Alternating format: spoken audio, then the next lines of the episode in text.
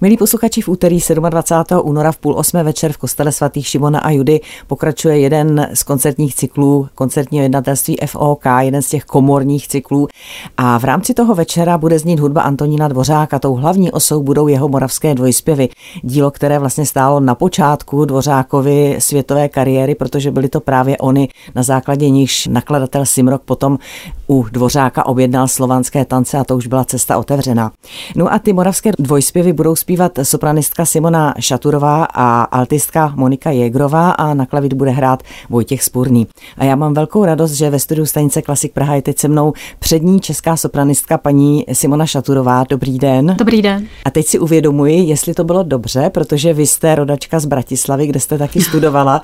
tak jak je to, jak se cítíte? Eh, já si myslím, že i tohle je v pořádku, protože já jsem se narodila ještě, existovalo Československo, když jsem přijela do Prahy, tak ještě existovalo Československo a já jsem se s tím nikdy nesmířila, takže pro mě je to v pořádku. tak to jsem velmi ráda, my to taky tak cítíme, protože já jsem zažila to tež. Já jsem vás uvedla jako tedy přední sopranistku. Vy samozřejmě zpíváte nejenom u nás, ale na mnohých světových pódiích. Jste především proslulá mozartovská pěvkyně, také pěvkyně italského belkanta, ale věnujete se i komorní a oratorní tvorbě. Máte teď nějaké stále angažmá nebo stálou stadionu, kde jste teď po nejvíce zaměstnána, když víme, že dnes už to funguje trošičku jinak? Tak moje jediné stále angažmá bylo na začátku kariéry v 90. letech a trvalo asi tři roky ve státní opeře a pak vlastně už jsem pořád byla jenom na volné noze a nic bych na tom neměnila. Já jsem takový solista ve všem, já si ráda organizuju program, ráda si organizuju i cesty a co k tomu patří, takže pro mě to mělo jenom benefity. Takže bych řekla, že tím je to určený, že vlastně jsem pořád v pohybu a střídám místa a vlastně to mám moc ráda.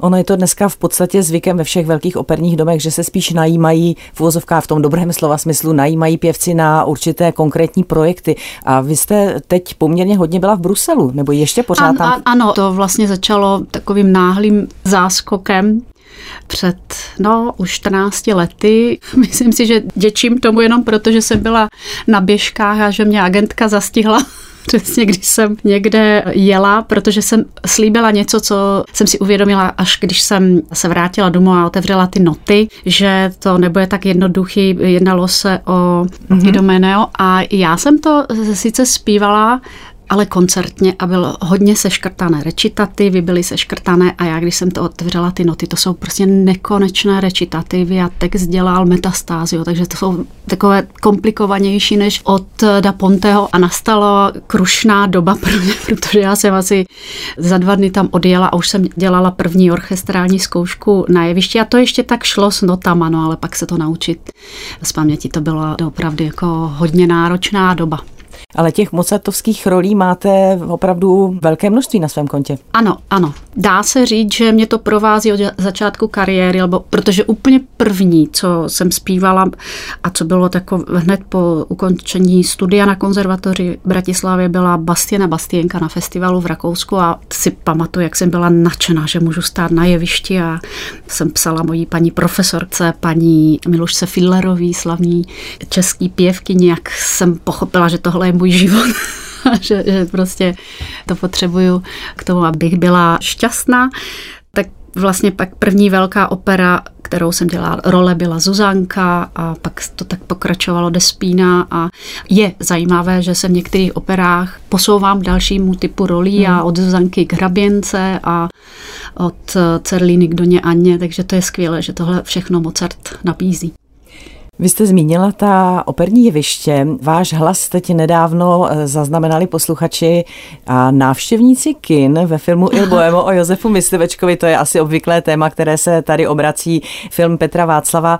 A vy jste tam propůjčila svůj hlas a jaké to tedy je, když slyšíte svůj hlas znít z úst vlastně úplně jiné postavy. Byl to zajímavý moment v kině a vlastně v natáčení už byl Petr Václav a popisoval přesně všechno, co se bude dít, jaká scéna bude, jaká vlastně v jaký náladě bych to měla zpívat. A on mě u toho zpívání natáčel, aby vlastně Barbara Ronky to mala usnadněné a mohla vlastně hmm. se učit ten můj, můj mimiku a vůbec tou energii, která u zpívání je. A co mě šokovalo, že ona některé ty gesta moje přebrala tak, že jsem se, když jsem to dělala poprvé, tak jsem se úplně lekla, že to jsem já, nastaly tam momenty, kdy fakt eh, jsem byla překvapena, jak to skvěle zvládla, protože to není snadné. I já, když jsem dělala na playback, tak jsem se zapotila, protože hmm. prostě ta energie, kterou vydáváte u zpívání, celé tělo vydává, tak je úplně jiná, než když jenom něco předstíráte. To prostě se nedá, vlastně nakonec to dopadá, takže i u toho playbacku zpívám. Hmm. Já myslím i na to, že vlastně pro tu činoherní herečku rozhodně nebylo asi jednoduché stvárnit operní pěvkyni, protože tam ta gesta, ta mimika je něco úplně jiného, než jenom to činoherní ano. herectví. Takže asi určitě, byla jste ano, pro ní dobrý studijní materiál. Klobouk dolů, jako obdivovala jsem to. Já jsem zmiňovala na začátku, že vy vlastně dělíte tu svoji práci mezi operu, oratoria a komorní zpívání nebo koncertní zpívání. V jakém tak poměru, dalo by se říci, vás to tak vytěžuje nebo Ono se to střídá. Jsou roky, kdy je víc opery a teď je víc koncertu a dokonce, co jsem nadšená, protože vždy jsem to milovala, ale nějak nepřicházely nabídky, že je spousta písňových recitálů. Hmm. tuhle sezonu, tenhle rok. A to mám opravdu velkou radost a vlastně i tohle je takový první startující v tomhle novém roce náš koncert u Šimona a Judy a program je prostě kouzelný, takže já to balancuju, je to dáno tím, jaké nabídky vlastně vám přicházejí, ale pro mě to bylo vždy důležité to střídat, abych nebyla jenom fokusovaná na operu, protože jednak je v koncertním repertoáru tak úžasná šíře a by byla škoda se tomu nevěnovat a pořád žasnu a teď vlastně jsem hodně se zabývala písněmi, jaká krása je hmm. v tomhle repertoáru a vlastně teď před měsícem jsem natočila CD s Markem Kozákem. Teď se minulý týden byla ve studiu, hodně času jsme trávili korekcema, a, takže jsem plná ještě pořád těch písní a teď to plynule přechází do dvořáka, tak to je velice krásné období teď. Je to jiné zpívání, to koncertní zpívání, písňové zpívání než operní? Určitě ano. Ať už po té obsahové, tak po té možná technické stránce. Technické to bych neříkala. Mm-hmm. Je tam trošku jiné nasazení, samozřejmě, když musíte ospívat větší prostor.